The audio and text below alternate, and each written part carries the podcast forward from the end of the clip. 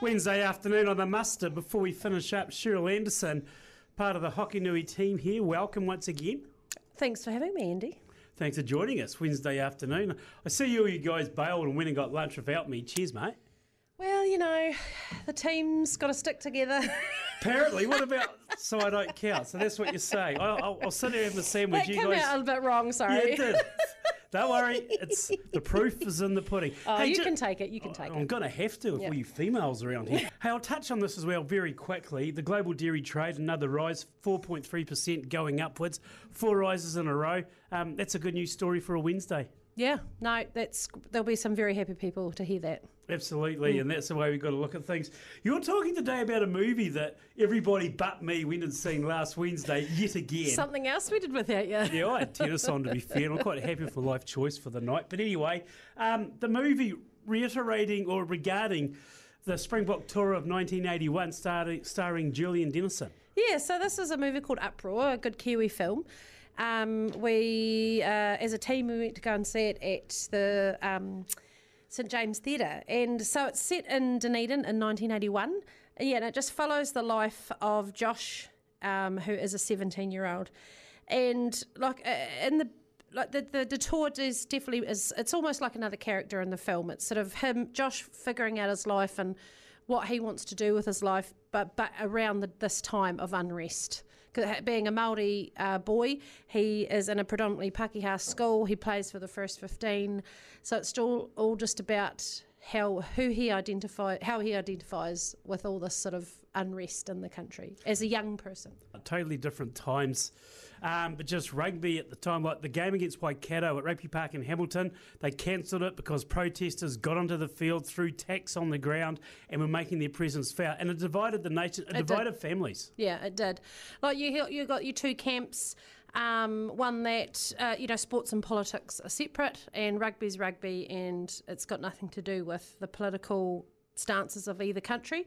But then you had the other side, which was um, you know people worrying that the racial attitudes of South Africa were infecting the nation, or that it was our chance as a small nation to make a stand. And as a result of that, or just before that as well, 19, you won't know this, but 1976, there were boycotts of the Montreal Olympics because of New Zealand's Oh. participation because they went to South Africa that year to play yeah. the Springboks. Yeah, like reading some of the history um, from a 2023 perspective is pretty crazy.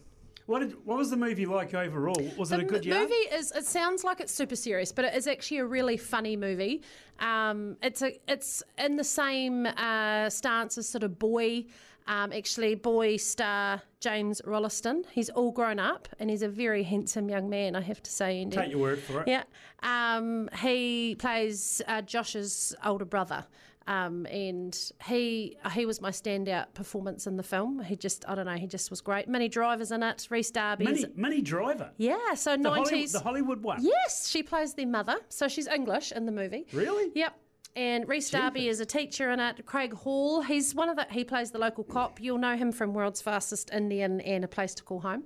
So he he pops up in lots of Kiwi films. I like him, but um, it's actually really funny. There's lots of for me. It felt really like it was really Kiwi. There were so many lines and uh, like dialogue in it, the scenes, the sets, the way people behaved. It just it just made me feel really New Zealand. It just resonated with It you. That's the word. Yeah, it really resonated in a good way. It was just like, oh god, that's right. And um, there's some serious moments, some sad moments, some really really funny moments, but. I think the takeaway for me was the performances. Everyone, it was just they were so good. It, it was a I, I had a wee cry. You know, it was um, it was I really really enjoyed it. Did your other half Andy enjoy it? He did. Yeah. Yes, he he went to the Invercargill game, um, and he so he you know and he was sort of a young, a teenager then, so he, he remembers the, the the feeling of the time and and how just how stressful and what a Yeah. hard time it was for everyone. And I like that they've just taken this sort of other angle, looking at a piece of our history, but from the perspective of this young kid. In 1986, the Cavalier Tour, there was two New Zealand rugby teams effectively. Those who went over to South Africa, Uh, likes of David Kirk, he didn't go over there for political reasons, stayed and captained what was called the Baby Blacks. They beat France in 1986. Here's some history for you to go Ooh. home and impress the other Tell half, me Cheryl. everything.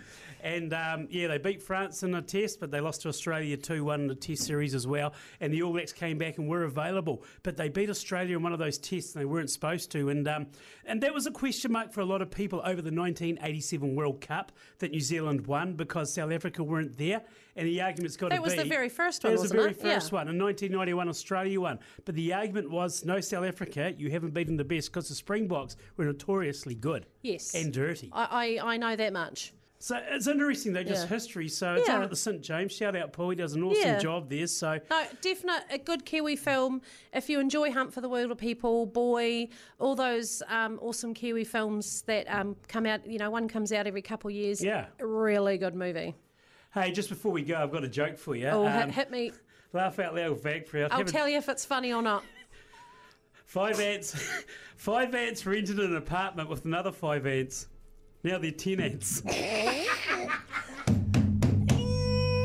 Come on. Not your worst effort, but Oh, I'll I'll let that. that one pass. Good on you, Cheryl. Enjoy the afternoon. Appreciate your time. That has been the muster on Hokonui. Thanks to Peters Genetics. My name's Andy Muir. See you tomorrow, one o'clock, Hokonui.